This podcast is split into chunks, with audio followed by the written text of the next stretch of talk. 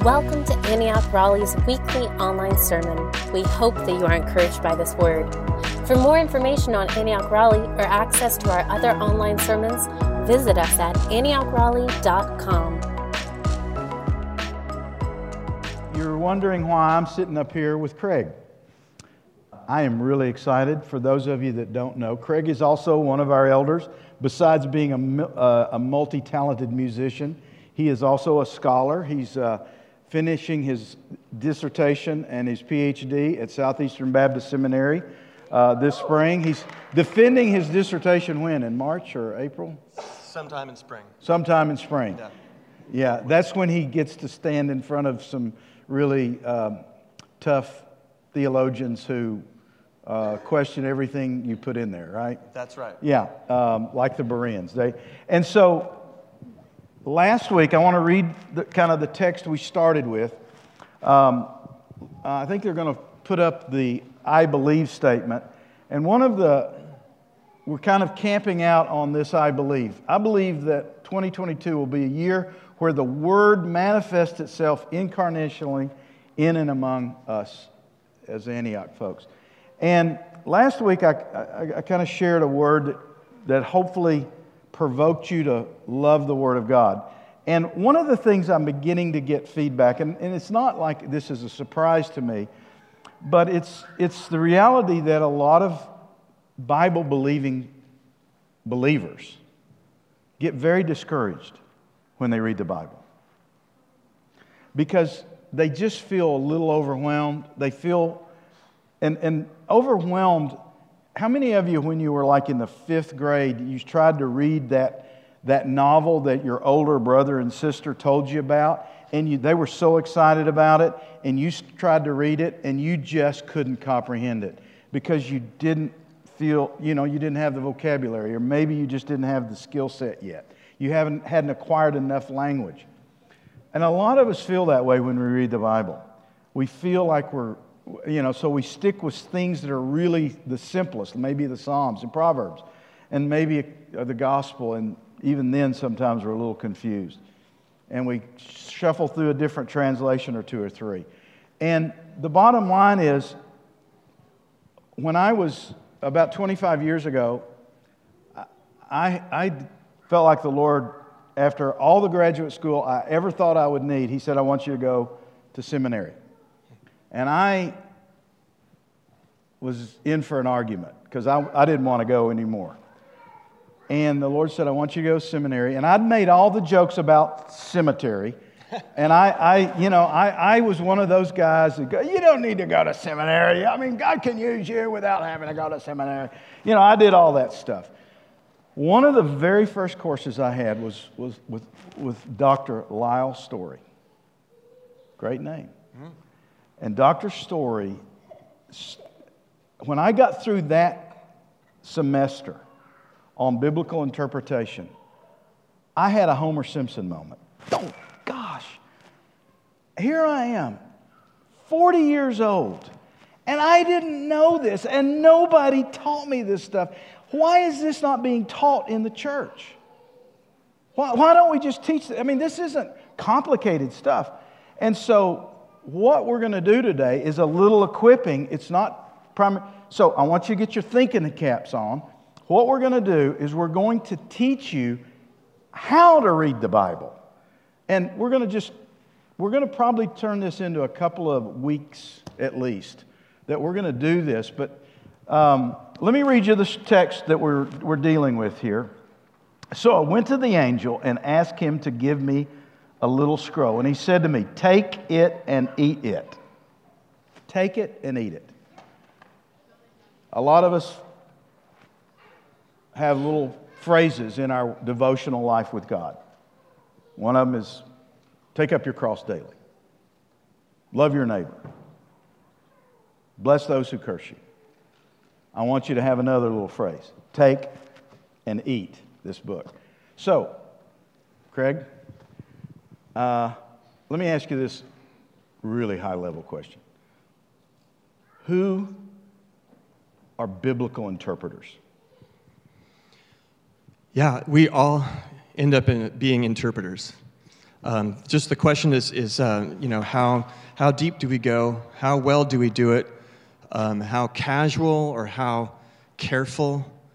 Um, how, how well do we do it? Is really, we're, we all end up interpreting the Bible, and um, it already happens.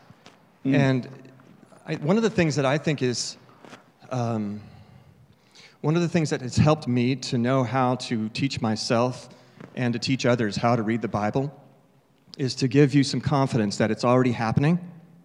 It's happening intuitively. And a lot of times it's happening successfully, but we don't know how. So the question is when we're doing it right and we don't know that we're doing it right, nor do we know how we're doing it right, the best way to learn how to read the Bible is to figure out how we're succeeding and maximize that. And I always have this joke that I use that's it's not the greatest, but it's I can't think of a better one. It's a great joke. It's I love it. So just to see if you guys get it. Um, it's not by accident that a group of baboons is called a congress. okay, some people really got it. That's right. And then some of you are still scratching your head, right? right. You're going, it's not by accident. Oh, con, con. Right. Okay. So if I was to explain the joke, it'd take about a paragraph of you know trying to go through the history of, of people's opinions about the United States Congress and the fact that baboons maybe are not as intelligent as primates as humans are, and then you'd have to put all that together. And the great thing about that joke is you don't have to explain it. I said a few words, you guys filled in the rest. When I said those few words, I was basically lobbing you uh, like a volleyball, and you bumped, set, spiked it, and figured it out on your own. And so much of communication works that way, and the Bible yeah. is no different. There's a lot of things where it sets you up and then tells you to go search a few thoughts and interpret based on that. And one of the best examples is in the book of Jonah. Uh, we have a few examples from Jonah. So pay attention mostly to how interpretation happens in this situation, in addition to the, to the text itself. But when Jonah finally agreed to go and preach to the people in Nineveh, whom he didn't really like, he said this In 40 days, you will all be destroyed. That was his message. That was his sermon on his Sunday sermon. Morning. Yeah. Yeah. So I don't know how many words that is, but it's not very many. So what did they do? They repented like full on. They even like put sackcloth and ashes on their cows. I mean, they just went full on. And my question is, what licensed them to interpret Jonah's words as an invitation to repent? All Jonah said was, hey, in 40 days, y'all gonna die. That's it. Well, here's the, here's the, the, the short answer is desperation. That's what licensed them to, re, like, well, I don't know, maybe we can avert this. Let's repent. Um, that's the short answer. The longer answer is for every statement, for every act of communication, there are two things that happen there's information and there's intention. Now, the information was in 40 days you're going to die. But what's the intention? Where did they get that? If you're going to make, if you're going to go to the trouble to, to employ a prophet, a prophet who wasn't very cooperative, yeah, and was, you're going to chase him all over the Mediterranean, yeah. yeah. and then get him all the way back to Nineveh, if you're going to go to that much trouble and announce 40 days in advance that this group of people is going to be destroyed, why would you do that? He didn't have to say anything, right? He could just, just you know, rain hailstones on them, you know, brimstone and whatever else, and just, you know, do the, do the thing and, and not even t- tell them in advance. So the, the part that licensed their interpretation, which was the correct interpretation, much to Shon- uh, Jonah's chagrin, is that why would God talk to us at all unless he wanted us to repent? And I think a lot of times when you read the scripture, you have to ask not only what is being told you, but why. Why is he telling me this? What do I need to do about this? And once you figure that out, then you'll understand that a lot of these things that sound so awful, I mean, yeah, in 40 days you're going to die. Um, you have a couple of choices there. You can despair, Or you can, why is God saying this to me? Maybe there's grace. Maybe He's saying this harsh word out of grace. Maybe this is a chance for me to change my life and go the right way and also help my cows go the right way. you know? So that's a, that's a good example of we're all interpreters, but you have to get sometimes behind just the information and also ask why. Why? Why is God even bothering to tell me this right now? And if it seems like bad news, but He's telling me in advance, it actually might be good news. So that's, that's one, one good thing to remember about how to do that. And One we do that naturally. One of the uh, things I'd ask, you know, I, Craig and I have these hour long conversations on the phone, and we're lobbying. It's like a tennis match. We're just back and forth with stuff. And I always love it because um, uh, he's always very intellectually stimulating. And one of the things I'd, I, I'd, I'd lobbed the first volley, and he lobbed back just a crushing answer, which I loved. And I'm going to give you one of them. And, and we're going to, these are our three points, if you will. And then I'm just going to lob it back over to him. But here's his, here, here's his, and I've, I made a few edits just to clarify, make it a little um, less academic. Every narrative story, story, narrative is a story, has a launch point and a target or an initiating situation and a concluding situation. If you read Lord of the Rings, if you read any novel, how's our, our oblivious hero doesn't know they're about to become a hero. But then there's a crisis. And in the crisis, something happens, and it looks like all is going to fail. And the hero has to continually. Now, this is a really good novel. The modern day, you know, kind of postmodern, nihilistic, uh, don't read those novels. Uh, but good novels always end with the hero conquering, right? The ones we like to, you know, th- those are the movies we actually like to go to. And so there's a concluding situation. Knowing both of these, plus the role of the intervening developments to bridge between them, is, is knowing the point or the purpose of the entire story. So discovering it's a huge leap toward comprehension. This same applies to smaller level sub. Uh, I, let me just say this.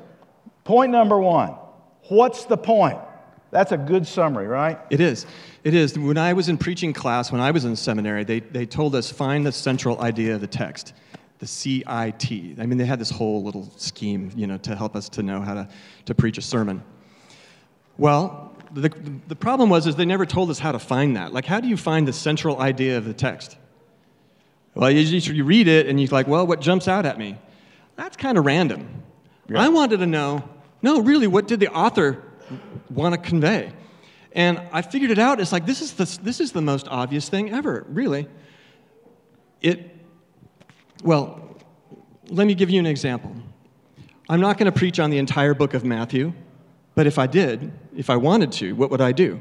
I would read the beginning, and I would read the end, and I'd see if there's anything that was parallel between beginning and end, Oh, I love this. Yeah. and then see if there's any also any difference that's based on that parallelism. So here's just an example. There's a bunch of them, but one of them is one of the names that Jesus is given is Emmanuel, God with us. That's at the beginning. of At the very beginning of Matthew, Yeah. right? And that's a pretty important name, kind of a cool idea, very interesting concept, but you don't really know what it means. God with us. Well, let's jump to the end, and you know, Jesus is giving the Great Commission: "Go ye therefore into all nations and make disciples." And then he says, "Lo, I am with you always, even unto the end of the age." And now we're sort of getting an idea that God with us is Jesus. Jesus is with us. Jesus has given us a mission. Now you're, you're starting to part, put together what the entire book of Matthew is about. Now there's more, but that at Yeah, least. Matthew 24, that, those verses in there. Yeah, Uh, right, right. Um, when did we give you a cup of cold water and visit you in prison and clothe you when you were naked? Well, when you did it to the least of these, you did it to me. See, God is with us in our service to the people in need around us. So, um, there's, there's just these things, you know, if, if Right. you get the beginning and the end and you get the parallels between them and also understand the differences between them, almost everything in between will start to shade, come into your, your ability to recognize it like, oh, yeah, that's what this whole book is about. And then now you have a way to, to place things that you read in the middle, and they'll, they'll have a place, and all of a sudden, everything will make sense. That's, that's one of the great tips. That's how to find the central idea of a text, and you can do it with smaller texts also. You, you know, one of, one of my things I like to say is about verses. What, what, what, why, do, why do some of us almost want to get rid of verses and even chapter headings? Yeah, they were put in there later, and they really help us to figure out, you know, we can so we can say, hey, go to chapter three of Matthew and, and verse 14 or whatever it is. That's really great. One of the problems, though, with it is it chops it up, and so we sometimes read the Bible like a fortune cookie, like a sequence of fortune cookies. You know, and we, when we go in there, and I, I've actually done this, and I've actually gotten a lot of edifying things from doing this. Yeah. But I'll just sort of like put my finger, verse whatever, and just read it. Gospel roulette. That's right. That's right. I never thought of that. That's a good one. yeah. Gospel roulette. And, you know, a lot of times, you know, the Lord will direct you in that way. But you realize, of course, that this is, most of the Bible is a story. Most of it has a beginning, a middle, and an end. And most of it has a plot. And you wouldn't walk into the middle of a movie, nor would you walk out in the middle of a movie. You'd sit at the beginning and you'd read to the end. Um, now, granted, some of these books are rather long, and you can't always do that. But you know what I'm saying? You, you, you, they're a sequence. There's a story. There's a plot.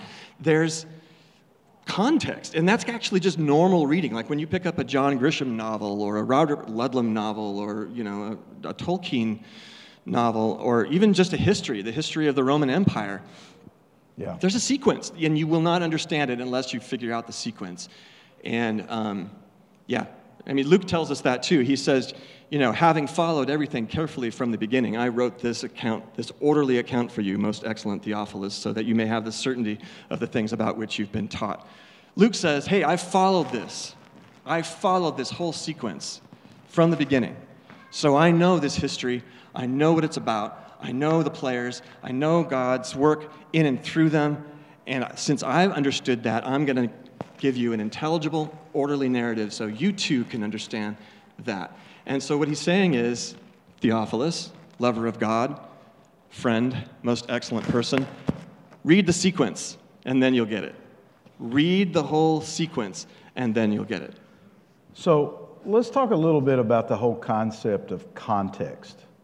Yeah. Uh, maybe the context of the, the history, the background, and then kind of the context of the content itself. What, what's the difference there, and, and how do we identify context? Sometimes people use the word co-text, that is context in terms of where you start in a passage and then reading all of its content in relation to itself in that near context. Um, it's important to do that instead of jumping around. It's important to read the entire Bible, and you can jump around sometimes, but here's what happens, I think. Say you're reading in Matthew, and you see these words, be perfect, therefore, as your heavenly Father is perfect. And you're like, oh my gosh, I can't do that. I know what I'll do. I'm going to jump to Romans, which tells me that all people have sinned and fallen short of the glory of God, because this whole thing about being perfect is making me nervous. So, like, uh, you know, Martin Luther, help me, you know. Uh, give me some Protestant theology so I don't have to be perfect, right? You know, and it's like, no, no, no. Just hang in there. You don't run away from Jesus. What is the context of be perfect as your heavenly Father is perfect? Well, if you just back up and read that as the Father sends the rain and the sunshine on the just and the unjust, He loves indiscriminately. He even loves His enemies. Therefore, be perfect as your heavenly Father is perfect. That is, don't just love who you feel like loving, love anyone. Love everyone who needs love, even your enemies. And when you do that, you'll be like your heavenly father. So imitate him in that perfection. That's what it means in that context. So instead of running off to Romans or Galatians, and, and you know, it's good, go there. Please, now, I'm, don't, don't, you don't misunderstand me, but you understand that You know, if you just hang in there and stay in that spot, uh, there's really good truth that Jesus is offering. And then once you figure that out, then maybe later you can go to Paul and then compare them and stuff. But make sure you, you understand within its own context first before you, you leap around to get what you want. Because you can actually string any series of verses together to make, you know, therefore Judas went off and killed himself. Therefore go and do likewise. You don't want to do that kind of thing. That's just a bad idea. You know, make sure you stay in your context. One of the things we're going to get into probably next time is some of the techniques Bible writers uh, and the Holy Spirit uses. But we're not going to cover it. We're kind of trying to stay at a little bit, you know, closer to 10,000 feet instead of 500 feet. So let me, let me uh, read kind of your protocol number two. Okay. Every story has an overarching value system that incorporates, negotiates with, and corrects other value systems. These elements are always found at the points of conflict. Yep. In the action and in the speaking, or in the conflicts between different understandings of these concepts. So if you go through and flag any two directly opposing actions or speeches or thinking or verbs, this value system will start to emerge. There's more to it than this, but yeah. You could write a paper on that, I'm sure. I could. already have. Here's one of the things where I, as a, as a, as a, a student of the Bible, I study success. That's, you know, how is it that you guys manage to interpret that? How does that work? Almost nobody gets the parable of the Good Samaritan wrong, unless you try. Why is it that everyone understands it? Well, there's two guys who see a victim on the side of the road and they walk by on the other side. And then there's another guy who sees the same victim, has compassion, and helps him and heals him. that's an opposition. Two guys walk by, the other guy has compassion and helps him. That is, that's, that's why that makes sense. That's why that parable can't be misunderstood. If, if you just find those verbs of opposition, you'll know what is the right action and what is the wrong action and what is the value system of that parable. Now, here's the trick back up and do the same thing in the conversation between the lawyer and Jesus. And the lawyer came to test Jesus and, and said, You know, how do I receive uh, everlasting life? And, says, and Jesus asks, Well, how do you read the law? And the guy said, You know, love the Lord your God with all your heart, soul, mind, and strength, and your neighbor as yourself. And then Jesus said, Yeah, good job. The lawyer thought that there was going to be some sort of uh, heretical answer. And I'll, you know, I, we can't explain why, but he thought that, that Jesus was going to give some crazy answer. And instead, he just quoted Moses. And so he didn't take the bait. So the lawyer's like, oh, that didn't work. How, what do I do? Oh, yeah, who is my neighbor? Well, now all of a sudden, the lawyer's not so smart, and so he actually asked a pretty good question like, how, yeah, I can read the law, but can I read my life?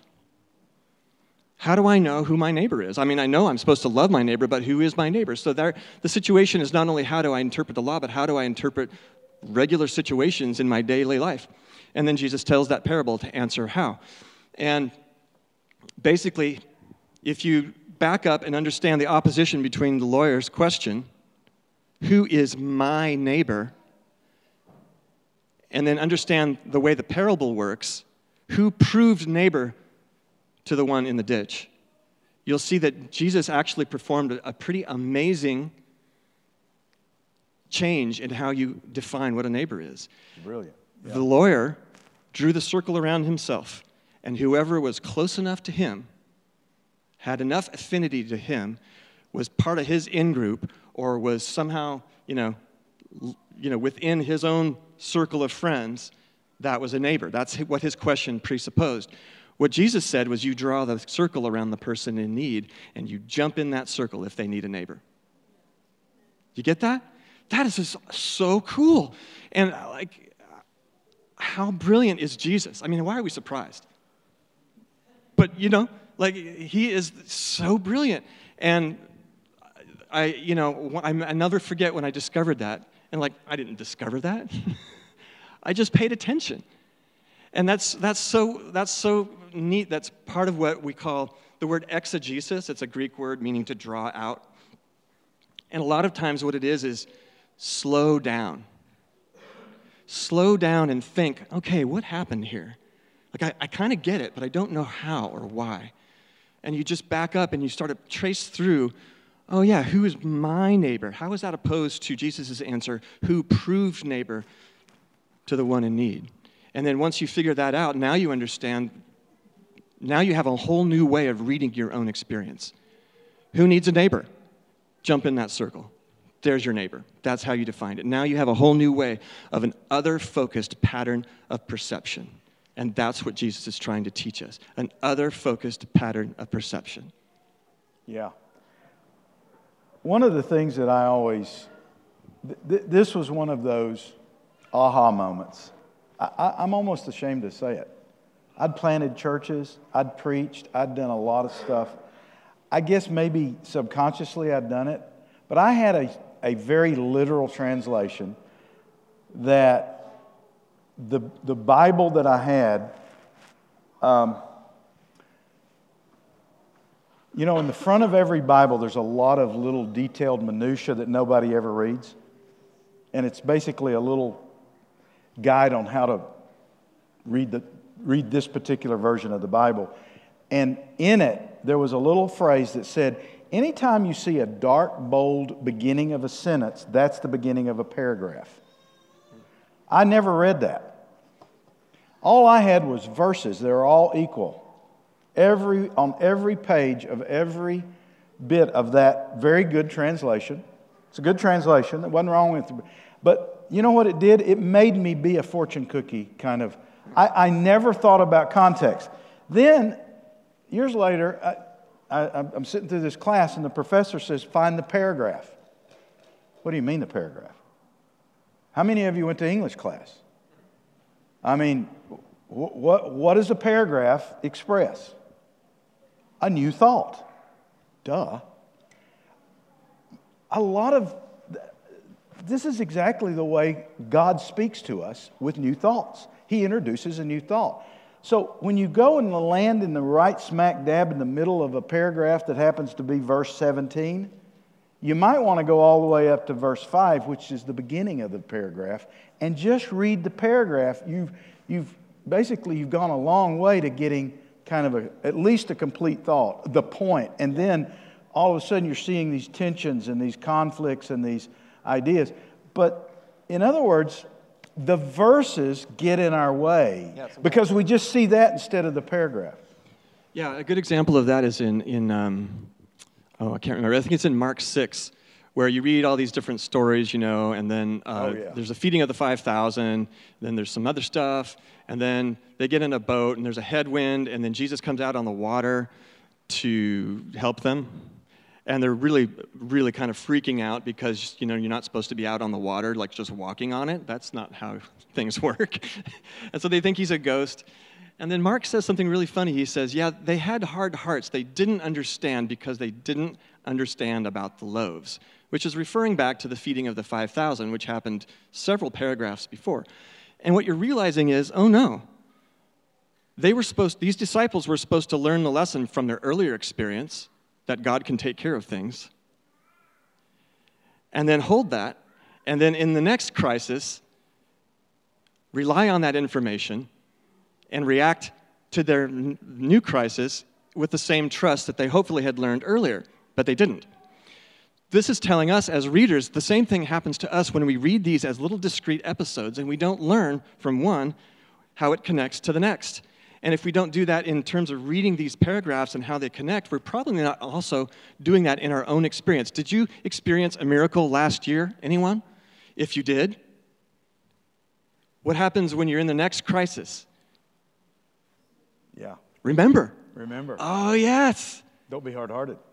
Yeah, that's how you make progress in your faith. That's how you make progress as disciples. And so the same ability to connect in our own lives is also what Jesus and others other authors of Scripture are doing in Scriptures to help us to connect things and make progress in our discipleship as well.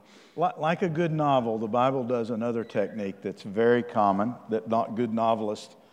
Uh, and let me just read you Craig's real well thought out. Every discourse, including narratives, uh, prose, poems, poetry, anticipates your reaction to it, and then uses that as part of the meaning effect. So, explain that.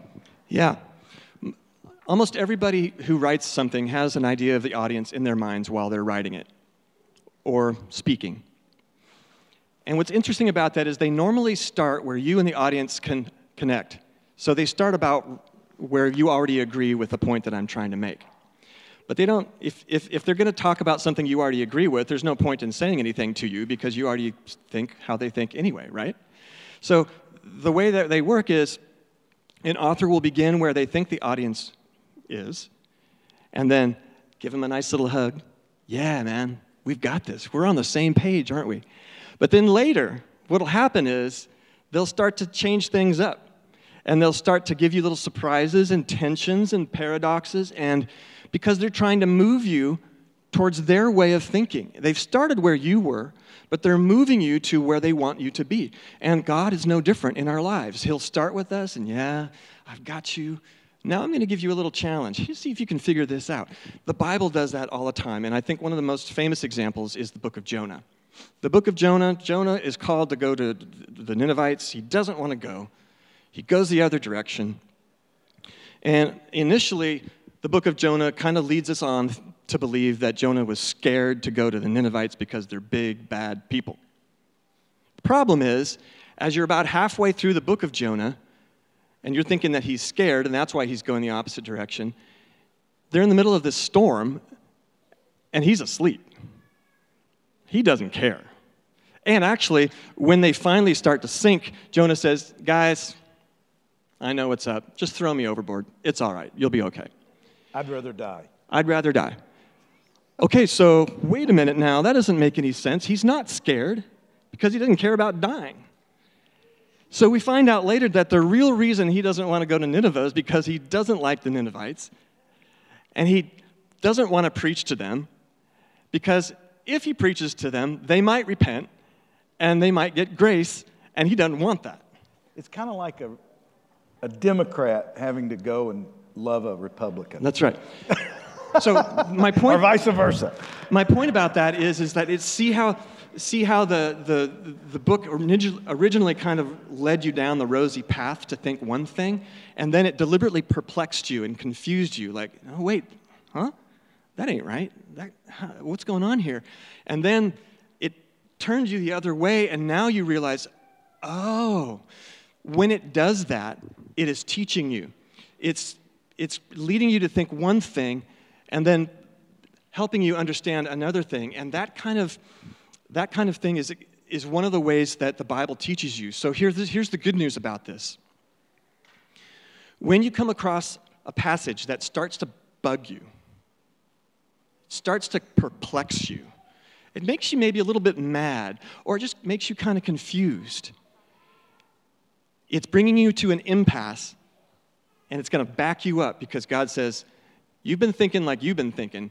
Now, the only way through this blockage is to start thinking how I'm thinking.